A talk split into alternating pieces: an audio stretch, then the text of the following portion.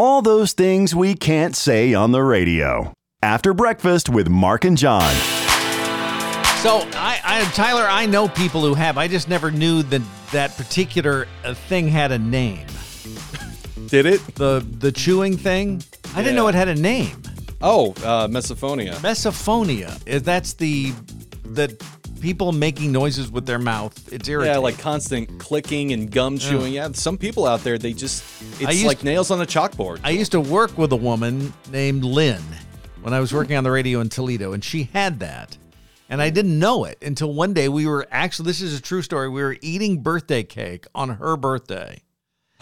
And she had her headphones on. We were on the radio, and she had her headphones on, and I did. And I took a bite out of my birthday cake, and I've never seen somebody wince more than that. Just that, uh, just that bite. Ugh. yeah. So, anyway, it is the podcast for a uh, Tuesday, October the 6th. I don't know how we got on the topic of um, of John Cusack this morning. I, I don't even I'm not sure uh, how that happened, but it turns out we have all have John Well, I don't know whether we all have John Cusack stories, but you have one, I have one. It's the battle of the John Cusack stories. You go right ahead. You go first. Me? All right. Well, okay.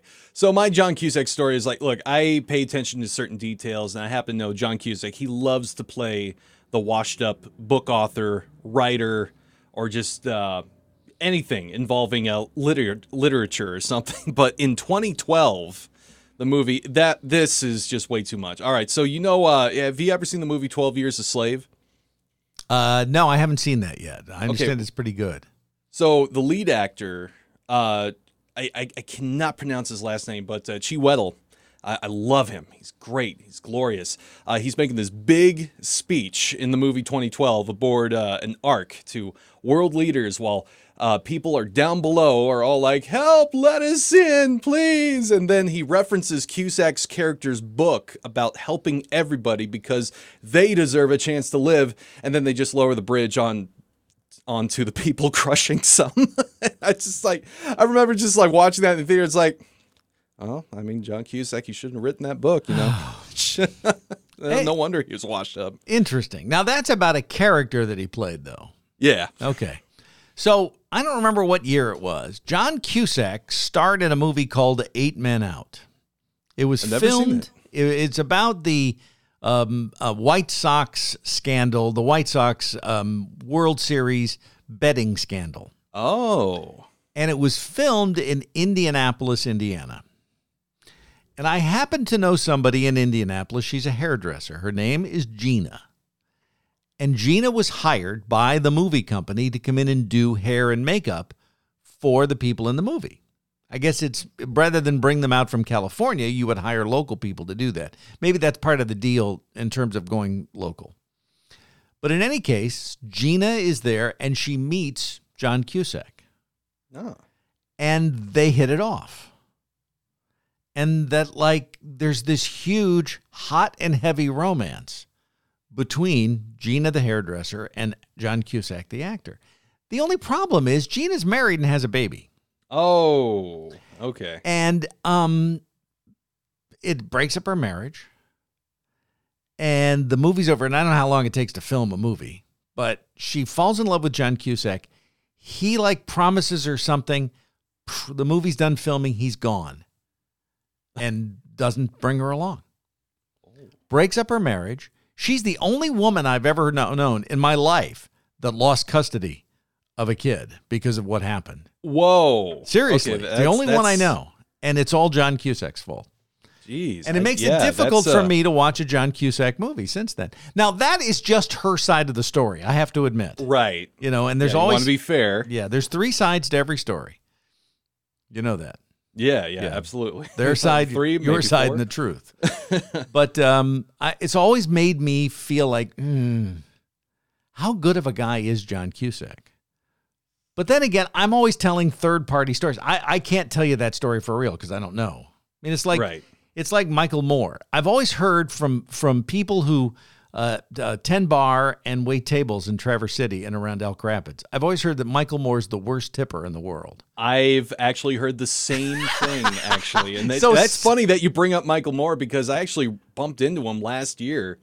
Uh, he was just uh, hanging out in this uh, broken down van Uh, there might be a reason for that. And it was in front of the State Theater the night Cherry Fest ended in 2019. I was just like walking around with some friends and uh, I was like, hey, State Theater, all right. And then uh, I see this broken down van and I go, wait a minute.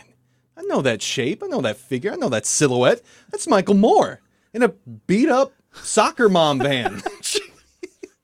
so Why my, would Michael Moore be in a beat up soccer mom van? I have no idea, but th- I know that van was not classy at all. That is weird. That's just weird.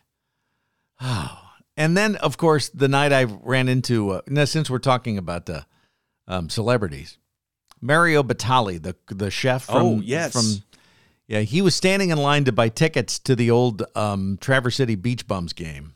Yeah. In a pair of Crocs. and I, and I have found out since then. I didn't know this at the time. Crocs are like the number one shoe worn by chefs. They love Crocs for whatever reason. Okay, but with he, socks or was was it? No, he didn't have socks. Okay. Yeah. Okay. Crocs with socks. That sounds like a Dr. Seuss book. You're going to be reading it, it Raina at some point.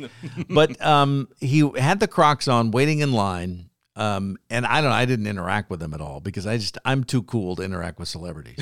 no, you were and, just starstruck. Yeah. Nah. What maybe we'll do maybe we'll do another episode on uh, dealing with. It. We'll have to get Lisa involved because she's been involved in a lot of celebrities. She really. Uh, just a lot. So not like um, the hairdresser uh, thing. No, no, right? no, no, no, not okay, not near okay. that bad. No, but uh, we'll okay. have to get Lisa involved in this at some point, and uh, do that here on the uh, on the after breakfast podcast. Although I haven't had my breakfast yet, can we technically call it that? If I haven't had my breakfast, in any case, thanks coffee for listening. counts. Yeah, coffee does count. Thanks for listening to After Breakfast with Mark and not John. Tyler, you have done a fabulous job this week. Come back sometime, okay? I will. Right. Definitely. Just give me a ring. Uh, give, come back anytime. Uh, okay. Well, except when John's here, because then there's there's no room in the studio. The After Breakfast podcast, produced by the Light Breakfast Show on Light 96.3. You could be a sponsor. How much money do you have in your pocket? Seriously, how much? Uh, yeah, you could be a sponsor. Just let us know on After Breakfast with Mark and John on Light 96.3.